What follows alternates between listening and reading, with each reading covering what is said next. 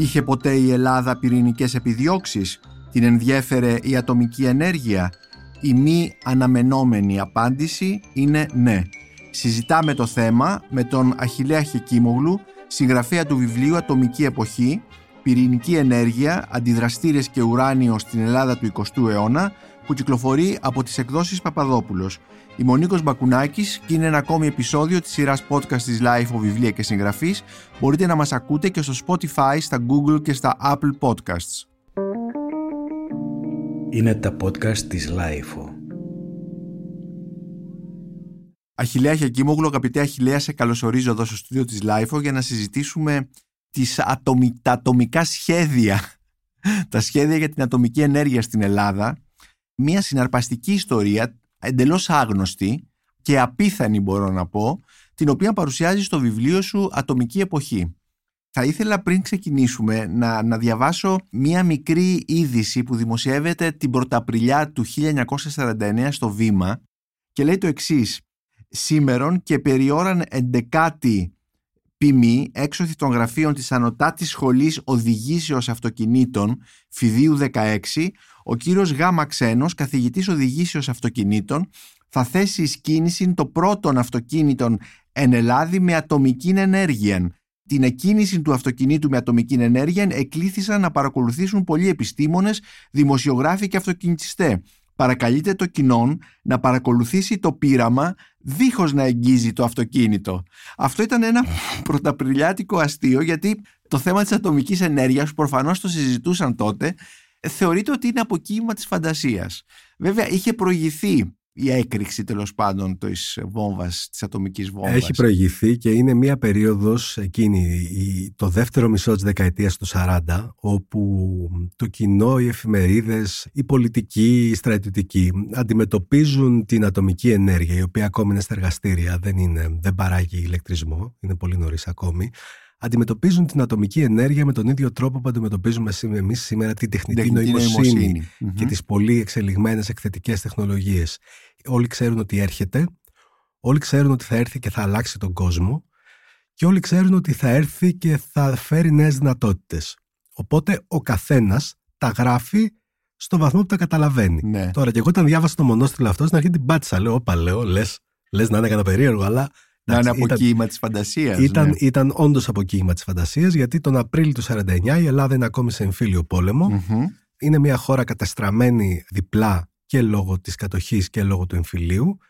Είναι μια χώρα που έχει τρομερά προβλήματα στον ηλεκτρισμό. Υπάρχουν 400 εταιρείες από την μεταξική περίοδο που ζήτημα αν δουλεύουν οι μισες Και ε, μάλιστα αναφέρεσαι σε αυτό το θέμα, συγκεκριμένα στο βιβλίο σου, και μας λες ότι πέντε χρόνια μετά τη συγκρότηση της ΔΕΗ εξακολουθούσαν να υπάρχουν πάνω από 300 τοπικές ηλεκτρικές επιχειρήσεις, ιδιωτικές και δημοτικές, που η κάθε μία εφήρμοζε δικό της τιμολόγιο. Ακριβώς. Ήταν ο τρόπος με τον οποίο λειτουργήσε η ηλεκτρική οικονομία στο πρώτο κομμάτι του 20ου αιώνα, το οποίο πώς δούλεψε χονδρικά, Ό,τι υπήρχε από την παλιά Οθωμανική παραχώρηση το κράτησε στη Θεσσαλονίκη μαζί με τα τραμ. Ήταν μια ενιαία εταιρεία ηλεκτροφωτισμού και ε, τραμ, όπου μετακρατικοποιήθηκε το μεταξά και έσπασε κατά τη διάρκεια του εμφυλίου σε ηλεκτρική εταιρεία και είναι η πρώτη κρατική ηλεκτρική εταιρεία.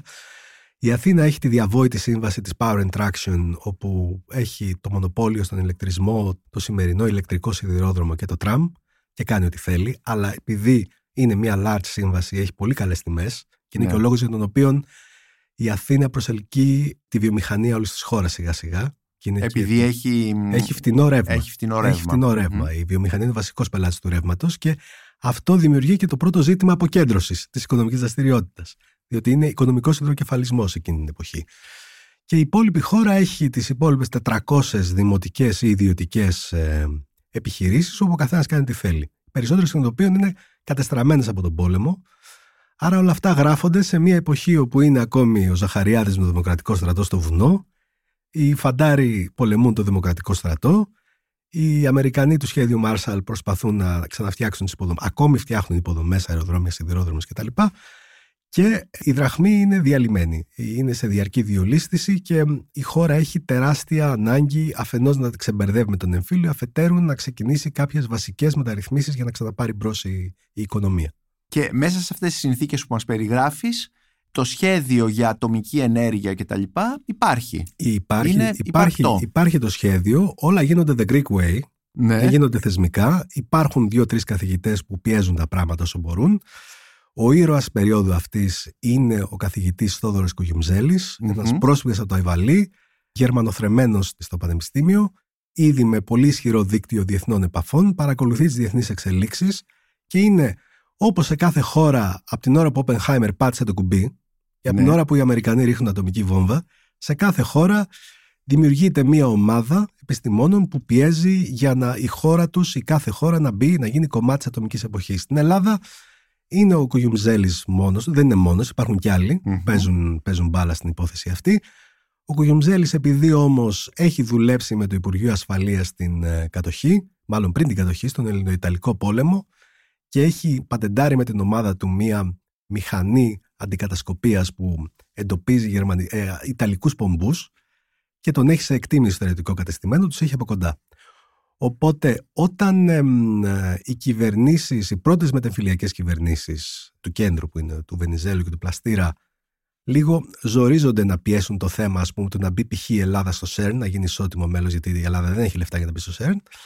Ο Κουγιουμζέλης πάει στον Ιδέα, μία και καλή, γιατί στον Ιδέα, ο Ιδέα κομμαντάρει το στρατό και αρχίζουν, ε, και τα βρήκα αυτά στο, στα απόρριτα του Υπουργείου Εξωτερικών, αρχίζουν τα απόρριτα μηνύματα του ΓΕΘΑ και των όπλων ότι παιδιά πρέπει να μπούμε στο ΣΕΡΝ για λόγους εθνικής ασφάλειας. Δεν έχει ναι. καμία σχέση γιατί το ΣΕΡΝ κάνει ξεκάθαρα επιστημονικό, επιστημονικό έργο. έργο ναι. Αλλά ήταν η προσπάθεια. Το ΣΕΡΝ στην Ελβετία. Το ΣΕΡΝ στην Ελβετία, mm-hmm. το οποίο υπάρχει μέχρι σήμερα το και είναι το μεγαλύτερο ναι, κέντρο πυρηνικών ερευνών, ερευνών στην Ευρώπη. Πάντως στο βιβλίο σου, πέρα από αυτό το γενικό πλαίσιο που μας περιγράφεις και το οποίο είναι ε, πάρα πολύ ενδιαφέρον γιατί είναι αποκαλυπτικό, εκείνο που έναν αναγνώστη που ίσως να μην έχει πολύ ιδιαίτερο ενδιαφέρον να δει αν η Ελλάδα πώς η Ελλάδα προσπαθεί να γίνει ατομική, να μπει στην ατομική ενέργεια κτλ. Είναι τα πρόσωπα, οι πρωταγωνιστές. Μου έχει κάνει τεράστια εντύπωση ότι παρελάβουν μέσα από το βιβλίο σου άνθρωποι που έχουν ε, εκδηλώσει ενδιαφέρον για την ατομική ενέργεια. Ε, ο Δοξιάδης, ο Πολιοδόμος, ο Μποδοσάκης, ο πρόδρομος Μποδοσάκης, Ναύαρχοι, που κάνει μεγάλη εντύπωση πώς οι Ναύαρχοι ασχολούνται με το θέμα αυτό. Κυρίως ένα πρόσωπο που δεν θα το περίμενε κανείς και που φαίνεται ότι είναι η απόστολος της πυρηνικής ενέργειας, της ατομικής ενέργειας στην Ελλάδα και αυτή είναι η Βασίλισσα Φρυδερίκη. Πώς η Φρυδερίκη σχετίζεται με αυτό το θέμα; Η Φρυδερίκη είναι προφανώς ένα πνεύμα ανήσυχο. Μήπως είναι μια παρεξηγημένη υπόθεση Φρυδερίκη. Δηλαδή; Παρεξηγημένη δηλαδή... ως προς το πολιτικό σκέλος, παρεξηγημένη ναι. δεν είναι. Ήταν μανούλας σε όλες τις νομοσίες ναι. ε, και ε, δεν έχανε ευκαιρία να επιβάλλει τη δική της εξουσία. Αυτό που ενδεχομένως δεν έχει διερευνηθεί αρκετά ακόμη, ε, δεν είμαι ο πρώτος που ασχολείται με τη Φρυδερίκη. Η καθηγήτρια Ερετετζή έχει κάνει δουλειά για τη Φρυδερίκη, η πρωτοπόρος της ε, υπόθεσης αυτής. Αυτό λοιπόν που συμβαίνει στο βαθμό που καταλαβαίνω εγώ τα πράγματα είναι ότι πρώτον, η Φρυδερίκη είναι ανήσυχο πνεύμα. Ναι. Δεύτερον, όλο αυτό της αρέσει. Δεν το κάνει, το κάνει προφανώς και για λόγους πολιτικούς και συμβολικούς και πολιτιακούς και δεν ξέρω τι, αλλά όλο αυτό της αρέσει και το αγκαλιάζει. Και στο πολιτικό σκέλος το βρίσκει μια, ως μια εξαιρετική ευκαιρία για να, κάνει, για να κάνει το δικό της πολιτικό rebranding, διότι και η Φρυδερίκη μεγαλώνει στη Γερμανία, είναι μέλος της ναζιστικής νεολαίας, αυτά δεν ξεχνιούνται. Άρα και αυτή χρειάζεται ένα rebranding ε, για την επόμενη μέρα, γιατί έχει τελειώσει ο εμφύλιος είναι και η εποχή πια πούμε, που οι γυναίκες αρχίζουν και ψηφίζουν στην Ελλάδα που δεν ψήφιζαν. 52, το 1952. Άρα ε, είναι αυτό και το βρίσκει και ως μια πολύ καλή ευκαιρία για να ελέγχει και πολιτικά τα πράγματα σε αυτό το τομέα πολιτικής που το κάνει και το κάνει με το Δημόκριτο. Δεν θα υπήρχε Δημόκριτος αν δεν ήταν άκτορα από πάνω, αυτό είναι βέβαιο και το κάνει επίσης αργότερα για να δικτυωθεί με τη διεθνή πυρηνική ελίτ των Αμερικανών ναι, ε- που είναι και οι άνθρωποι που κουμαντάρουν και το, το αμερικανικό καθεστώς στην πραγματικότητα. Βγάζει η πυρηνική ελίτ, οι άνθρωποι που περνάνε από την ταινία του Oppenheimer μέσα. Ναι. Αργότερα γίνονται διοικητές CIA, γίνονται υπουργοί, γίνονται χίλια πράγματα. Ναι, ναι, ναι. Άρα το αξιοποιεί αυτό το πράγμα, καλοπροαίρετα και κακοπροαίρετα, για να επεκτείνει την επιρροή της. Άλλωστε, ο ψυχρός πόλεμος που έχει ήδη αρχίσει είναι ένας πόλεμος ατομική της ατομικής εποχής. 100%. 100%, 100%, Και ε, για να μείνουμε λίγο στη Φρυδερίκη, έχει πολύ ενδιαφέρον ε, το κομμάτι που την αφορά στο βιβλίο σου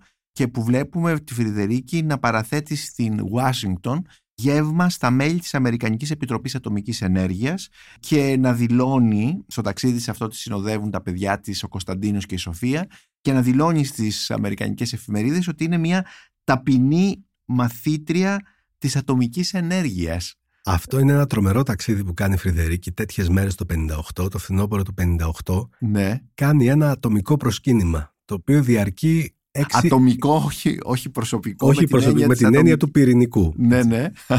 ε, στην Αμερική σε ένα ταξίδι μη επίσημο, το οποίο διαρκεί έξι εβδομάδες, το οποίο παράγει τη μεγαλύτερη δημοσιότητα όλων των εποχών που έχει κάνει η Ελλάδα ως κράτος, ας πούμε, στο εξωτερικό. Δηλαδή, εγώ μέτρησα στο newspapers.com που είναι το consortium που έχουν οι οι εκδότες των επαρχιακών εφημερίδων της Αμερικής, ναι. που δεν είναι μεγάλη μέσα, δεν είναι New York Times και αυτοί είναι όλοι οι άλλοι.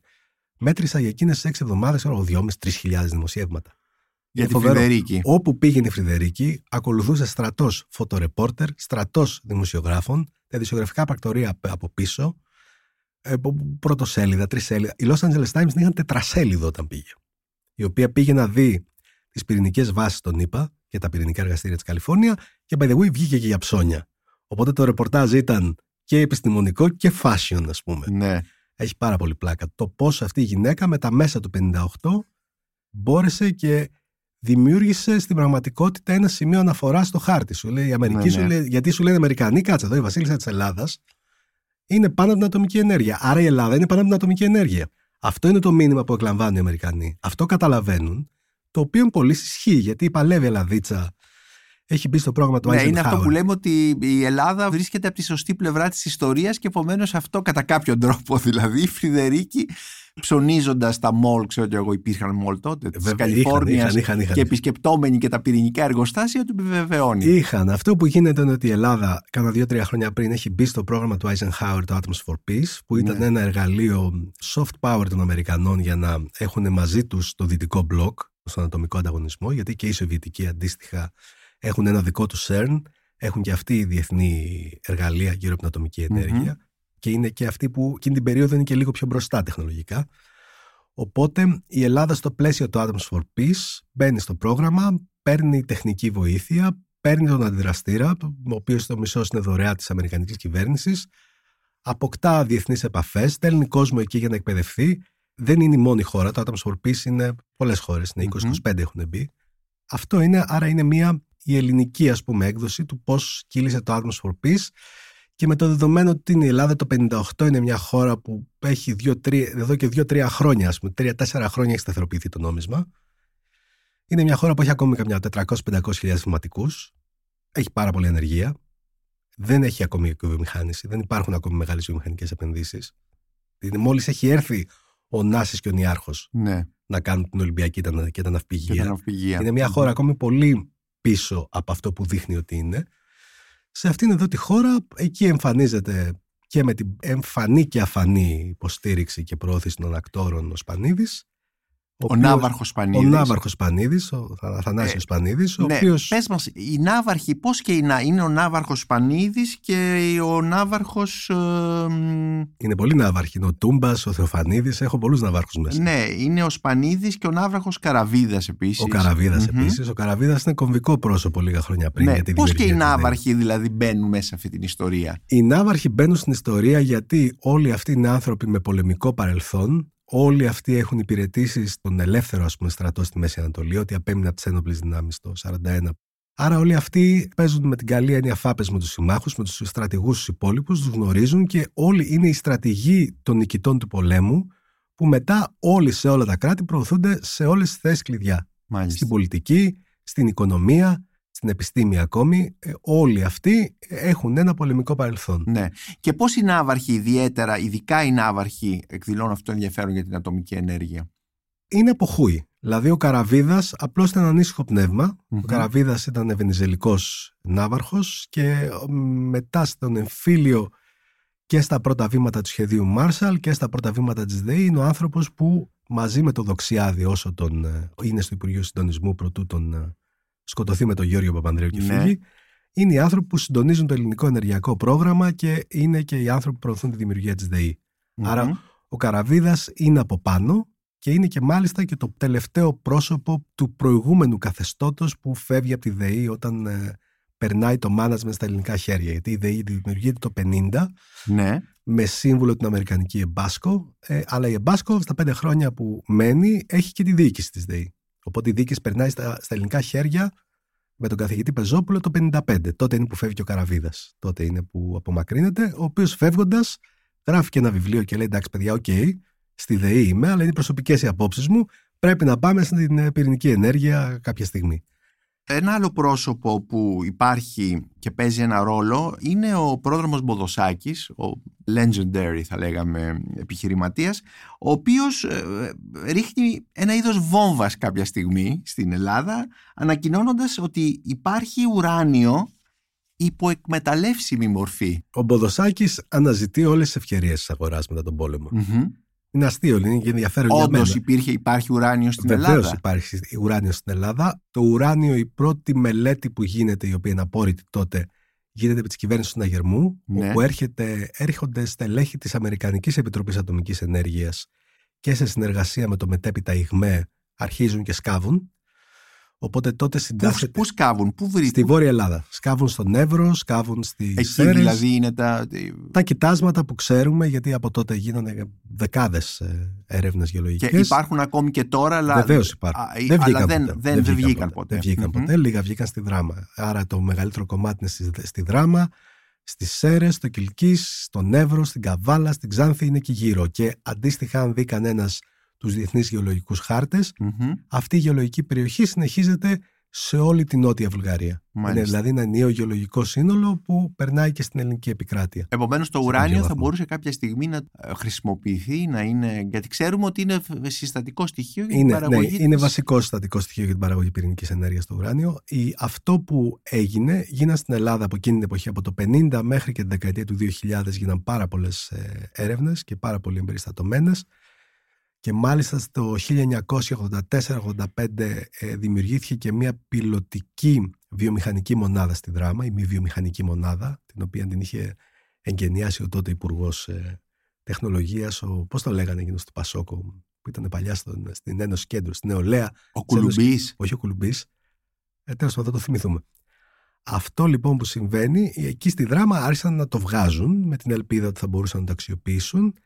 Τέλος πάντων, στην πορεία το ΙΓΜΕ διαπίστωσε ότι οικονομικά δεν πολύ συμφέρει Ναι. και κάπου εκεί το ξεχάσαμε, δηλαδή Μμμ. στη δεκαετία του 2000. Κοιμάται λοιπόν το ουράνιο. Το εκεί. ουράνιο κοιμάται, θεωρητικά είναι εκεί. Όλα αυτά τα πράγματα είναι στρατηγικό απόθεμα. Μπορεί Ναι. να τα χρειάζεσαι σήμερα σαν χώρα, μπορεί να χρειαστείς σε 100 χρόνια, δεν το ξέρεις. Ναι. αλλά η δι- περίοδος από το 50 έως και το 80 είναι μια περίοδος όπου ψάχνουμε το ουράνιο και γιατί ψάχνουμε, γιατί ψάχνουμε τα πάντα, δεν ψάχνουμε μόνο ουράνιο, η Ελλάδα ψάχνει ό,τι έχει στο υπέδαφος, αλλά είναι πάντοτε στο πίσω μέρος του μυαλού μας ότι αν κάποια στιγμή προχωρήσουμε σε μ, κάποιο πυρηνικό πρόγραμμα, μπορούμε να αξιοποιήσουμε δική μας πρώτη ύλη.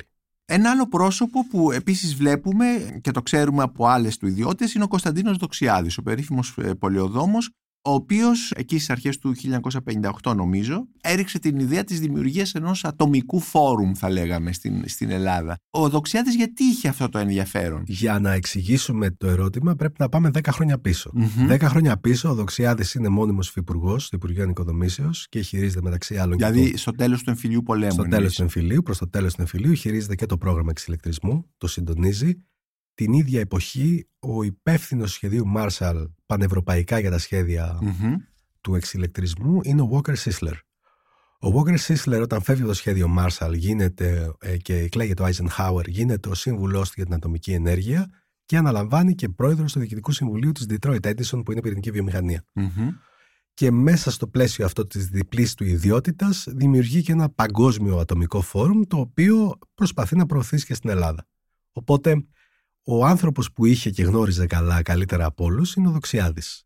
Και πάντοτε όποιο πρόβλημα είχαν οι εμπλεκόμενοι της ατομικής προσπάθειας ε, με κάποια κυβέρνηση που μπορεί να, μπορούσε να περνούσε κάποια τροπολογία που άλλαζε τα πράγματα, όλοι πήγαιναν στο Δοξιάδη για να πάει ο Δοξιάδης στο Σίσλερ και να πει στους Αμερικανούς και να πάρει η Αμερικανική πρεσβεία.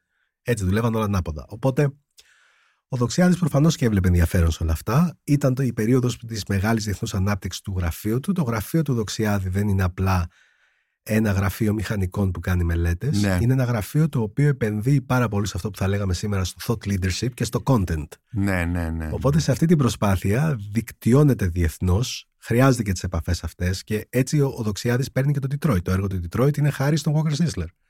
Η Detroit δεν το έδωσε. Αυτή είναι η πραγματικότητα. Και τα άλλα μεγάλα project που σχεδίασε στη Μέση Ανατολή και τα λοιπά; Πιθανότατα, δεν το ξέρω. Στο Δεν- Πακιστάν δεν- ακόμη, ναι. Θέλω πάρα πολύ μια μέρα να βρω το χρόνο να ασχοληθώ με το Δοξιάδη. Ασχολούνται πάρα πολλοί άνθρωποι με το Δοξιάδη. Έχει ένα καταπληκτικό αρχείο στο Μουσείο Μπενάκη. Ναι. Οπότε Όλα αυτά κάπως με κάποιο τρόπο εξηγούνται. Δεν, δεν έχω απάντηση για τη Μέση Ανατολή. Ναι. Αλλά απάντηση για τις σχέσεις με τους Αμερικανούς έχω και είναι πολύ ισχυρές. Άρα στο πλαίσιο αυτών των σχέσεων εμφανίζεται ο Σίσλερ ο οποίος ψήνει τους Έλληνες stakeholders για να γίνει ένα ατομικό φόρουμ στην Ελλάδα. Και πού θα πας για να το κάνεις, ποιος ξέρει γράμματα, ποιος ξέρει αγγλικά, ποιος έχει μηχανισμό. Ένας είναι εκείνη την εποχή και είναι ο Δοξιάδης. Δημιουργείται τελικά το φόρουμ; Το φόρουμ δεν δημιουργείται. Όχι, Ναι. δεν δημιουργείται γιατί κάνει πίσω οι ΔΕΗ, ε, κάνουν πίσω οι καθηγητές, δεν βγάζουν συνεννόηση και δεν δημιουργείται.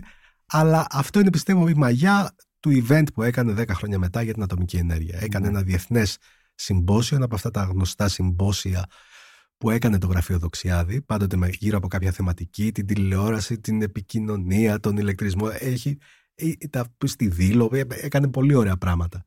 Γιατί έφερνε διεθνείς προσωπικότητες με τις οποίες είχε, είχε τακτική αλληλογραφία. Ε, στο πλαίσιο αυτής της προσπάθειας προέκυψε αργότερα το μεγάλο συμπόσιο για την ατομική ενέργεια που γίνεται δεκαετία του 60 και έρχεται εδώ το η αφρόκρεμα, έρχεται διεθνής αφρόκρεμα. Μμμ. Και είναι και λίγο ηρωνικό, έρχονται οι άνθρωποι από το εργοστάσιο το πυρηνικό που 10-12 χρόνια μετά θα μας κάνει και το πρώτο πυρηνικό ατύχημα στην ιστορία, το Three Mile Island. Οι οποίοι έρχονται και λένε τι καλό που το κάναμε και τι ασφαλές που είναι Ναι. δίπλα στους στα στελέχη της Ε, Μιας ΔΕΗ που και είπες των- ατύχημα, το βιβλίο σου ξεκινάει, μπορούμε να πούμε, με το τέλος του εμφυλίου και έχοντας την εμπειρία της, ε, της ατομικής βόμβας, η ανθρωπότητα, στην ε, Χειροσύμα και στον Αγκασάκη και νομίζω ότι η επικαιρότητα της ταινίας Oppenheimer συμπίπτει με την κυκλοφορία του βιβλίου σου και τελειώνει με ένα ατύχημα στο Τσερνόμπιλ, με το ατύχημα του Τσερνόμπιλ στην δεκαετία του 80, Του 80. έτσι. Ε, επομένως, ε, θεωρείς ε, ότι αυτά τα δύο χρονικά όρια μέσα στα οποία κινείται η έρευνά σου είναι όρια μεθοδολογικά μόνο ή έχουν και κάποια ε, σημασία ως προς την ουσία της ατομικής Εντάξει, ενέργειας στην η- Ελλάδα; Έχουν γιατί συνδέονται με τις διεθνείς εξελίξεις. Μμμ. Δηλαδή η αφετηρία που είναι το, το 44-45, η αφετηρία είναι οι Γερμανοί που χάνουν τον πόλεμο, ο άξονας Ναι. χάνει τον πόλεμο και δημιουργείται μια νέα παγκόσμια τάξη η οποία πολύ γρήγορα φέρνει και τον ψυχρό πόλεμο και ο εμφύλιος πόλεμος ο δικός μας είναι και το πρώτο επεισόδιο του, του ψυχρού πολέμου. Ναι. Το Τσερνόμπιλ ή Τσέρνομπιλ όπως το λέμε εδώ στην Ελλάδα τι είναι, είναι το προήμιο της πτώσης του ανατολικού κόσμου. Δηλαδή το, η ζημιά που κάνει ε, το πυρηνικό δυστύχημα στην Ουκρανία είναι καταλητική στο να καταρρεύσει η Σοβιετική Ένωση. Καταλητική στο να καταρρεύσει ο ανατολικός πο- κόσμος. Δεν είναι τυχαίο ότι τρία χρόνια μετά πέφτει το τείχος του Βερολίνου. Μμμ. Δεν είναι τυχαίο αυτό. Άρα πάντοτε η Ελλάδα έχει ένα μικρό μερίδιο σε όλη αυτή την ιστορία. Είναι ένα κομμάτι του διεθνούς περιβάλλοντος. Ναι. Η χώρα μας δεν έχει σταματήσει να είναι. Πάντοτε ήταν και πάντοτε θα είναι. Όσο υπάρχει ως κράτος. Ε, μέσα σε αυτή τη συζήτηση που υπάρχει σήμερα κυρίως στον ε, πολιτισμικό χώρο και στις λεγόμενες πολιτισμικές σπουδές περί απεικιοκρατίας, απικίας κτλ. Ε, Η Ελλάδα ε, σε σχέση με τα κέντρα μπορούμε να τη δούμε μέσα από μια τέτοια οπτική; Πώς το βλέπεις εσύ Στο μέσα από τις βαθμό- έρευνές σου; Όχι μόνο μέσα από την έρευνά σου για την ατομική εποχή αλλά και την προηγούμενη έρευνα που έχεις κάνει για την αεροπορία. Ναι, επειδή ασχολούμαι με τις υποδομές πάρα πολύ, Ναι. είναι- είναι στρατηγικά assets για τα κράτη και τα έθνη, η, στο, και στο βαθμό που καταλαβαίνω τα πράγματα, όσο προλαβαίνει ένας άνθρωπος να, να τα μελετήσει και να ασχοληθεί, η Ελλάδα από μόνη της πήγε στους Αμερικανούς. Η Ελλάδα είναι ακόμη το 45-46 υπό τη Βρετανική ας πούμε κυδαιμονία. Μμμ. Η Βρετανία στο πλαίσιο της από απεικιοποίησης καταραίει, δεν μπορεί να καλύψει οικονομικά την Ελλάδα και δεν είναι τυχαίο ότι η οικο- η Ελληνοβρετανική Οικονομική Συμφωνία του 46 που μας έφερε και την Νομισματική Επιτροπή και το δάνεια κτλ. ήταν too little too late. Και όταν το Δεκέμβρη του 46 οι Βρετανοί πήγαν στους Αμερικανούς και είπαν ότι όλα αυτά που είχε πει ο Τζόρτζελ με τον Στάλιν 50-50 εδώ, 100% εμείς εκεί κτλ. δεν μπορούμε να τα εξυπηρετήσουμε. Εκεί περνάει ένα δίμηνο τρίμηνο που η Ελλάδα είναι στην πραγματικότητα στον αέρα. Γιατί το καθεστώς το αστικό, το αντικομουνιστικό σιγά σιγά από το Δεκέμβρη του 46 έως το Φλεβάρι του 47 που θα πάει γονιπετής ο Τσαλδάρης στον uh, Τρούμαν και θα ζητήσει βοήθεια. Τι ελέγχει, ελέγχει την πλατεία συντάγματος. Τη χώρα την ελέγχει ο ζαχαριαδη το Δεκέμβρη του 46. Κάνει ό,τι θέλει ο Ζαχαριάδης με τον Μάρκο. Είναι δικιά τους η Ελλάδα εκείνη την περίοδο. Άρα η απάντηση του πολιτικού κόσμου που έχει εκλεγεί, έτσι, εκείνη, και το Κουκουέ δεν κατέβηκε στις εκλογές του 46 και αυτό ήταν το, το λάθος του. Αυτό είναι που δεν κάνανε οι Ιταλοί. Οι Ιταλοί γιατί δεν είχαν εμφύλιο, γιατί το Κουκουέ συμμετείχε στις πολιτικές δημόσει. Βέβαια δεν είναι τόσο απλό όσο το ναι. λέω και η πλευρά των δεξιών ήταν, έκανε αγριότητες και εγκλήματα, αλλά η Ελλάδα το Φλεβάρι του 47 καταραίει. Καταραίει όπως κατέρεε το Νοέμβρη του 11. Το Φλεβάρι του 12. Με το μνημόνιο τα έχουμε ζήσει εμείς αυτά. Ναι. Δεν είναι τυχαίο ότι πώς σχηματίζεται η κυβέρνηση Παπαδήμου πριν από 12-13 χρόνια. Γιατί η Ελλάδα κονιορτοποιείται. Και πώς ανταποκρίνεται σε αυτό στη διεθνή κοινότητα, κάνει κυβέρνηση συμμαχική για να δείξει ενότητα. Αυτό γίνεται και το 47. Το 47 τι γίνεται, έχουμε την κυβέρνηση Μαξίμου. Πού είναι, τι είναι η κυβέρνηση Μαξίμου, είναι όλη η αντικομουνιστική παράταξη από κάτω. Για να δείξουν ενότητα. Και χάρη σε αυτό το είχε πάρει και ο Τρούμαν επόμου. Δεν ήθελε η Ελλάδα να, να την πάρουν οι κομμουνιστές. Χρειάστηκε δύο-τρεις μήνες για να πείσει το, το Κογκρέσο, γιατί και ο Αμερικανός πρόεδρος δεν είναι ότι μπορεί να κάνει ό,τι θέλει. Πρέπει ε. να πείσει τα νομοθετικά σώματα των Ηνωμένων Πολιτειών. Και έτσι προκύπτει η συμμετοχή της Ελλάδας στο σχέδιο Μάρσαλ. Άρα η Ελλάδα από μόνη της πήγε, η επίσημη Ελλάδα τουλάχιστον, ναι. από μόνη της πήγε εκεί και απλώς μετά στη συνέχεια προέκυψαν διαφορετικές ναι, εξελίξεις. Είναι θέματα πάντως που ε, τώρα αρχίζουν σιγά σιγά να βγαίνουν, ε, ενώ να γίνεται έρευνα σε αρχεία κτλ. Νομίζω ότι έχει γίνει πάρα πολλή έχει γίνει πάρα πολλή δουλειά και έχουν γράψει πάρα πολλοί άνθρωποι και στην Ελλάδα και στο εξωτερικό. Το πρόβλημα που έχει και το θέτω ως πρώην δημοσιογράφος, ναι. αλλά και ως αναγνώστης, το πρόβλημα που έχει η πανεπιστημιακή κοινότητα στη χώρα είναι ότι τα γράφει για να μένουν μέσα στην κοινότητα. Ναι. Δεν τα εκλαϊκεύει, δεν τα λέει παρακάτω, δεν ψάχνει τρόπους να βγάλει την πληροφορία προς τα έξω. Όλα αυτά έχουν γραφτεί και γραφτεί εκατοντάδες φορές. Ναι, ίσως όμως έχουν γραφτεί μέσα σε. δίνοντας ένα γενικότερο πλαίσιο. Όχι, για παράδειγμα, μια μονογραφία σαν την ατομική εποχή, που μέσα από ένα πολύ περιορισμένο, αν θες, πεδίο, ε, στο το οποίο έχει ερευνηθεί εξοχιστικά, μπορείς να αποκαλύψεις μηχανισμούς, να δεις πρόσωπα κτλ. Γιατί το να μιλάς γενικότερα, όταν λες ο Δοξιάδη, ο Μπόδο, ο Ναύαρχος Πανίδης κτλ. κτλ. Δεν μπορείς να αφαιρέσεις δηλαδή αυτές τις, αυτή την προσωπικότητα πλέον σήμερα ακόμη και η πιο σκληρή στруκτουραλιστική ιστορία το αποδέχεται.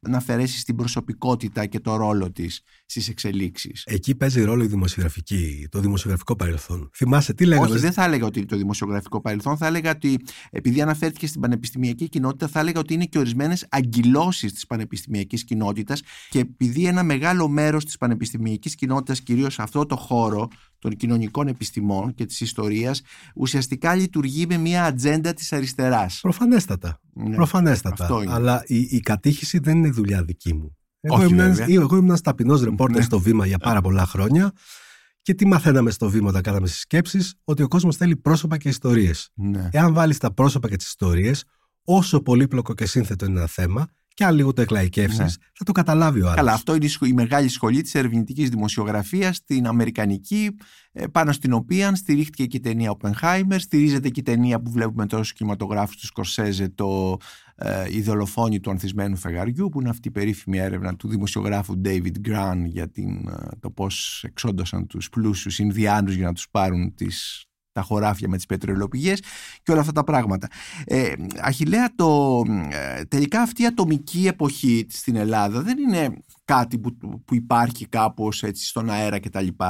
Βλέπουμε ότι είναι βέβαια ατελής η ιστορία της έτσι κι αλλιώς είναι συναρπαστική. Είναι, είναι ατελής γιατί δεν κάναμε πυρηνικά εργοστάσια. Δεν κάναμε, μόνο, κάναμε τον αντιδραστήρα. Αλλά κάναμε όμως ε, το Κέντρο Πυρηνικών Ερευνών Δημόκριτος. Βεβαίως. Έτσι. Και νομίζω, έτσι όπως καταλαβαίνω διαβάζοντας το βιβλίο σου, ότι μέσα από όλη αυτή την αναζήτηση προέκυψε και η δημιουργία της δημόσιας επιχείρησης ηλεκτρισμού. Αυτά γίνονται παράλληλα. Η ΔΕΗ προηγείται. Η ΔΕΗ δημιουργείται για μία σειρά από λόγους. Ο πρώτος είναι για να γίνει μία συγκέντρωση αυτής της αγοράς των 400 εταιριών κατά από μία, για να ναι. μπορεί να δουλέψει η χώρα με νέο τιμολόγιο. Και ο βασικότερος λόγος όλων είναι η ενεργειακή απεξάρτηση να στραφεί δηλαδή στις εγχώριες πηγές για να μην ματώνει το ισοζύγιο πληρωμών Ναι. σε εισαγωγές Εγχώριες πετρελαίου, πηγές, κυρίως λιγνίτης, νερό ο λιγνίτης κτλ. και τα υδροηλεκτρικά. Ναι. Γίνονται παράλληλα αυτά και τρέχουν και παράλληλα ως εξισόρηση στο βιβλίο και βαθμία κάποια στιγμή στη δεκαετία του 60 η ΔΕΗ αποκτά όλο και μεγαλύτερο Ναι. λόγο σε όλα αυτά Ε, γιατί έχει πια την ικανότητα να αρχίσει να το συζητά. Ναι, το σχέδιο για τη δημιουργία της ΔΕΗ από ποιους μελετήθηκε Ε, το, στη- και υλοποιήθηκε; το σχέδιο της ΔΕΗ ξεκινά ως ιδέα ήδη από την κατοχή μέσα από, από ανθρώπους που ασχολούνται με τα ενεργειακά και την Μμμ. οικονομία, την ενεργειακή οικονομία και οριστικοποιείται σε αυτή, την, εμ, σε αυτή τη δομή όπως την ξέρουμε σήμερα ως σκέψη, ως ιδέα, ως project κατά την περίοδο που έρχονται οι Αμερικανοί σύμβουλοι του σχεδίου Marshall και ε, εισηγούνται πια να προχωρήσουμε έτσι. Α, και Ναι. αυτό δεν, δεν είναι απλό, Ναι. δεν είναι εύκολο γιατί είναι ακόμη όλα είναι στα χαρτιά, δεν υπάρχει.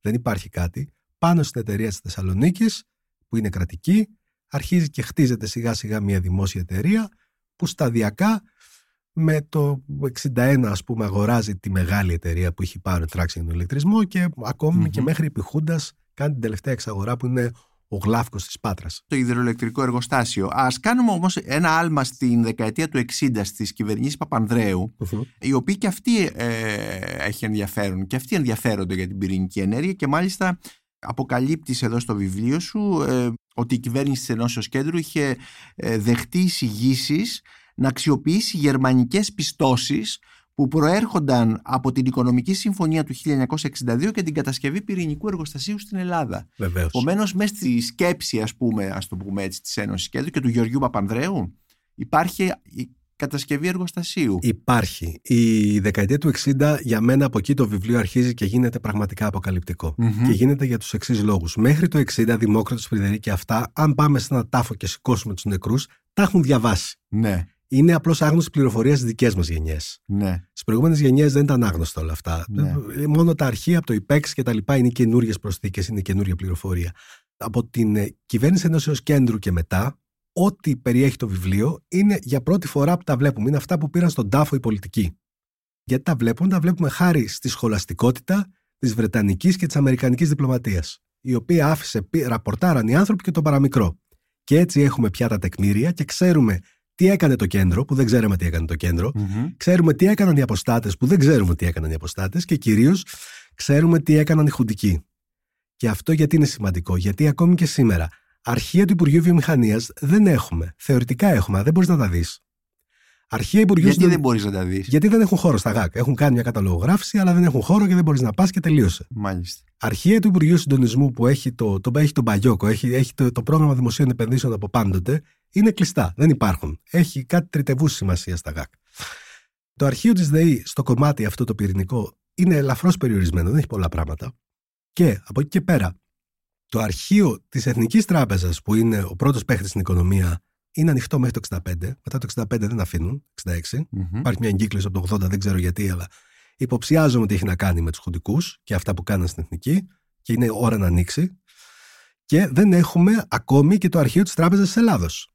Όπου το αρχείο της Νομισματικής Επιτροπής τυπικά παραμένει απόρριτο, αλλά εντάξει, για καλή τύχη μας όλων, ο διοικητής έχει βάλει ένα πρόγραμμα, εξ όσων γνωρίζω, που το ψηφιοποιούν σιγά σιγά και κάποια στιγμή θα το δούμε. Και επομένως τα διπλωματικά αρχεία είναι αυτά που σου δίνουν τις Άρα, πηγές. τι μας σώζουν, μας σώζει το αρχείο του Foreign Office, μας σώζει το αρχείο του Βρετανικού Υπουργείου Τεχνολογίας και μας σώζει το αρχείο της Downing Street, του Βρετανού Του Βρετανού Πρωθυπουργού. Πρωθυπουργού. Και επίσης μας σώζουν τα αρχεία του State Department. Αυτά αθρηστικά μας δίνουν το μεγαλύτερο κομμάτι της ύλης του βιβλίου από το 1963 έως και την ε, έλευση του Ανδρέα Παπανδρέου. Τα συγκροτήματα τύπου, επειδή αναφέρεσαι σε αυτά, είχαν παίξει ένα ρόλο στην ιστορία της πυρηνικής ε, ενέργειας; Εννοείται. Εννοείται. Γιατί την προωθούσαν πάρα πολύ ως ιδέα, όπως Ναι. προωθούν σήμερα την, ε, ναι, τη σύγχρονη ψηφιακή τεχνολογία ως ειδησιογραφική ύλη. Το ίδιο κάναν και τότε. Είναι κάτι αντίστοιχο για εκείνη την Ε, ποια εποχή. κυρίως το συγκρότημα Λαμπράκη, τη Και το καθημερινή, συγκρότημα Λαμπράκη το συγκρότημα Βλάχου. Και η καθημερινή και η ελευθερία πάρα Ναι. πολύ. Η ελευθερία έχει πάρα πολύ ρεπορτάζ. Ίσως γιατί ήταν συνδεδεμένη με το... Ο Μητσοτάκης τι, τι ρόλο είχε πάνω σε αυτό το θέμα; Ο Μητσοτάκης παίζει ρόλο στην κυβέρνηση των αποστατών πια, στην κυβέρνηση Μμμ. Στεφανόπουλου. Ναι. Γιατί έχει τα λεφτά και έχει την επιρροή. Οπότε οι πρεσβείες κυνηγούν το Μητσοτάκη, όπως μαθαίνουμε τα δικά τους τα αρχεία, κυνηγούν το Μητσοτάκη για να ασκήσουν την επιρροή τους πάνω του και να ασκήσει αυτός την επιρροή για να φέρει τα πράγματα προς τη μία ή την άλλη κατεύθυνση. Μάλιστα. Και είναι και ο άνθρωπος τον οποίο πηγαίνουν όλοι και γρινιάζουν οι διπλωμάτες, όταν, ας πούμε, ο ναύαρχος Τούμπας κάποια στιγμή, χωρίς να ρωτήσει κανέναν, και ειδικά τη ΔΕΗ, ξεκινά από μόνος του απευθείας διαπραγματεύσεις με τη Βρετανική κυβέρνηση για να πάρει με απευθείας προμήθεια η ΔΕΗ πυρηνικό αντιδραστήριο από την Αγγλία. Αυτό όταν το μαθαίνει η Αγγλική, η Γαλλική, η Γερμανική, η Ρωσική πρεσβεία, γίνεται χαμός. Ναι. Όλοι αυτοί πάνε στο Μητσοτάκι και γκρινιάζουν. Το οποίο, στο βαθμό που καταλαβαίνουν τα πράγματα, ο Τούμπας έχει μια ειδική σχέση με τους Άγγλους. Γιατί είναι ο μόνος και ο Μητσοτάκης έχει πολύ καλή σχέση με τους Άγγλους από την εποχή της κατοχής. Και αυτά τα ξαναπέφτουμε μπροστά στο ρόλο αυτών κατά την, την επόμενη περίοδο πια στη μεταπολίτευση, επικυβερνήσεω Ράλι και νωρίτερα, όταν ως Υπουργός Συντονισμού ταξιδεύει στο Ηνωμένο Βασίλειο και σύμφωνα με, το, με τα, τα αρχεία που μας άφησε ο Γιάννης Μπούτος, ο οποίος το μισούσε το Μητσοτάκι, δεν είναι καθόλου καλή σχέση μεταξύ τους. Βουλευτής Μεσσηνίας και Βουλευτής ήταν υπουργό εξωτερικών Υπουργός συντονισμού και, και αργότερα ναι. πήγε, πήγε στο Πασό και στον Ανδρέα Παπανδρέου και είχε γίνει και διοικητής της Τράπεζας της Ελλάδος για μια εποχή. Ναι, ναι, ναι. Άφησε δηλαδή τη δεξιά την οποία υπηρέτησε για πάρα πολλά χρόνια και πήγε στο Πασόκ. Δεν θα βρεις πολλούς τέτοιους ανθρώπους. Ναι. Ο Λόγω Μπούτ... της, ε, της σύγκρουσής του με το Μητσοτάκι. Ο Μπούτος λοιπόν πριν πεθάνει φρόντισε να ηχογραφήσει τα απομνημονεύματά του. Και συνδυαστικά με τα βρετανικά αρχεία της Downing Street και συγκεκριμένα τα αρχεία της Thatcher, τι μαθαίνουμε για την περίοδο εκείνη; Μαθαίνουμε ότι προτού ακόμη ο Καραμαλής μεταπηδήσει στην Προεδρία της Δημοκρατίας όσο είναι Πρωθυπουργός και ε, όταν εκεί χρειαζόταν επιπλέον ψήφους είναι που έκανε το παιδομάζωμα και έφερε το Μητσοτάκη στη Νέα Δημοκρατία και τον έκανε Υπουργό Συντονισμού. Τότε λοιπόν του λέει ο Μητσοτάκης: Έχουμε μία πρόταση στους Βρετανούς να πάμε να κάνουμε ένα μνημόνιο συνεργασίας για τα ενεργειακά κτλ. Του λέει ο, Καρα... ο Καραμαλής: Πήγαινε, αλλά μην δεσμεύσεις τη χώρα. Εντάξει, Υπουργός Συντονισμού είσαι μπορείς να πας, αλλά μην δεσμεύσεις τη χώρα. Λέει άλλος βεβαίως. Πάει και γυρίζει με ένα μνημόνιο συνεργασίας, όπου δεσμεύει τη χώρα βέβαια, και υποχρεώνει τη ΔΕΗ να αγοράσει από τους Βρετανούς, τη Βρετανική βιομηχανία, έναν σταθμό άνθρακα ο οποίος θα γινόταν στη Μακρόνισο. Και στο πλαίσιο της συμφωνίας αυτής θα, θα έπαιρνε με όρους προνομιακούς πρώτη ύλη, δηλαδή άνθρακα, αλλά και πετρέλαιο. Εκεί το πράγμα έγινε κομπλικέ γιατί η ΔΕΗ δεν το ήθελε, ο Μπούτος ούτε ήθελε να ακούει γι' αυτά. Αυτό που αποκαλύπτει το βιβλίο, το οποίο δεν είναι στα πνεύματα των πολιτικών, είναι ότι για τους Βρετανούς η επιστροφή τους σε αυτή την προμήθεια της ΔΕΗ είναι το κλειδί για να επιστρέψουν στο ελληνικό πυρηνικό πρόγραμμα μετά από δύο αποτυχημένες προσπάθειες. Μία που είχε γίνει επί της κυβερνήσεως των αποστατών και άλλη μία που έγινε από τους χουντικούς. Mm-hmm. Οι χουντικοί, όπως αποκαλύπτει το βιβλίο αυτό, διαπραγματεύονταν επί τρία χρόνια με τους Βρετανούς την προμήθεια πυρηνικού εργοστασίου παραγωγής ενέργειας με αντάλλαγμα την εξαγωγή ελληνικών καπνών στη Μεγάλη Βρετανία. Αυτό ακούγεται λίγο κάπως, ναι. αλλά συνέβαιναν αυτά. Ναι. Ο καπνός έχει παίξει πολλές φορές ως, ως συμπλήρωμα ενός οικονομικού ανταλλάγματος στην ελληνική ιστορία. Αυτή είναι η πιο ενδιαφέρουσα πτυχή του βιβλίου, αν θέλεις την άποψή μου. Είναι λιγότερο σεξ, γιατί δεν έχει Φρεντερίκ και τα λοιπά. Έχει ναι. και διπλωμάτες που τρέχουν να πουλήσουν. Αλλά από τα Βρετανικά αρχεία μαθαίνουμε τρομερά πράγματα. Ότι υπάρχει μεσάζον σε όλα αυτά. Ότι στην Αθήνα ζητάνε 1,5 εκατομμύριο λίρες πρέπει να μπει στον προπολογισμό του έργου. Ποιος ζητάει 1,5 εκατομμύριο λίρες; Δεν ξέρουμε. Αυτό λέει ο Μεσάζων στον τότε νεότατο εμπορικό διευθυντή της Βρετανικής Επιτροπής Ατομικής δηλαδή Ενέργειας. Δηλαδή για προμήθειες. Κάποιοι θα Βεβαίως. Ναι. Εκείνο... Αλλά δεν ξέρουμε ποια είναι τα ονόματα. Δεν ξέρουμε ποιος είναι. Αυτό που ξέρουμε είναι ότι κάποια στιγμή ο Βρετανός Πρωθυπουργός ο Βίλσον έκανε πολύ επιθετικές δηλώσεις κατά της Χούντας. Άρχισε να μιλάει για κτηνοδίες στην Αθήνα και τέτοια πράγματα. Εσπευσμένα καλεί ο Παπαδόπουλος τον Βρετανό διευθυντή, τον εμπορικό διευθυντή της Βρετανικής Επιτροπής Ατομικής Ενέργειας. Το φωνάζει στο γραφείο του, ανάβει ένα τσιγάρο και του λέει: Καπνίζεις. Και λέει: Όχι.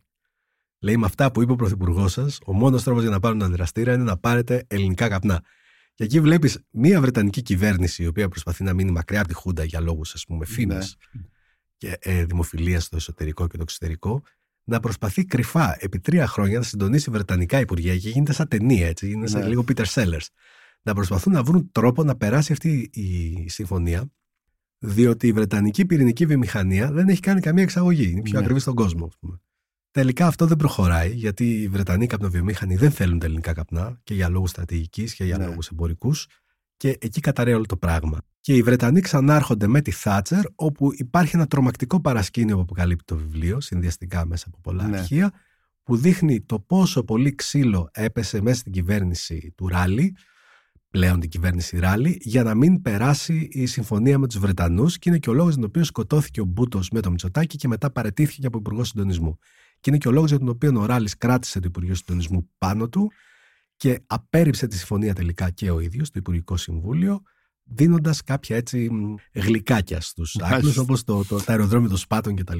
Χιλιά Χακίμογλου, σε ευχαριστώ πάρα πολύ για αυτή τη συζήτηση για αυτό το βιβλίο σου Ατομική Εποχή, Πυρηνική Ενέργεια, Αντιδραστήρες και Ουράνιο στην Ελλάδα του 20ου αιώνα. Είναι μια ιστορία thriller όχι μόνο για όσους έχουμε διαβάσει το βιβλίο, αλλά και με αυτή τη συζήτηση που κάνουμε τώρα φαίνεται όλες αυτές οι διαστάσεις που έχει η υπόθεση ατομική εποχή, ε, που είναι μια υπόθεση περισσότερο από μισό αιώνα, έτσι δεν είναι, καλύπτει περισσότερο από μισό αιώνα. Ε, σε ευχαριστώ λοιπόν πάρα πολύ για τη συζήτηση αυτή. Εγώ ευχαριστώ για την πρόσκληση.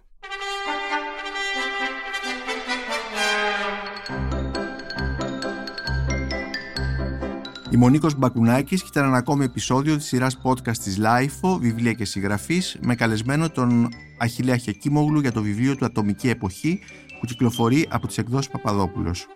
Μπορείτε να μας ακούτε και στο Spotify, στα Google και στα Apple Podcasts. Ηχοληψία, επεξεργασία και επιμέλεια, Γιώργος Ντακοβάνος και Μερόπη Κοκκίνη. Ήταν μια παραγωγή της LIFO. Είναι τα podcast της LIFO.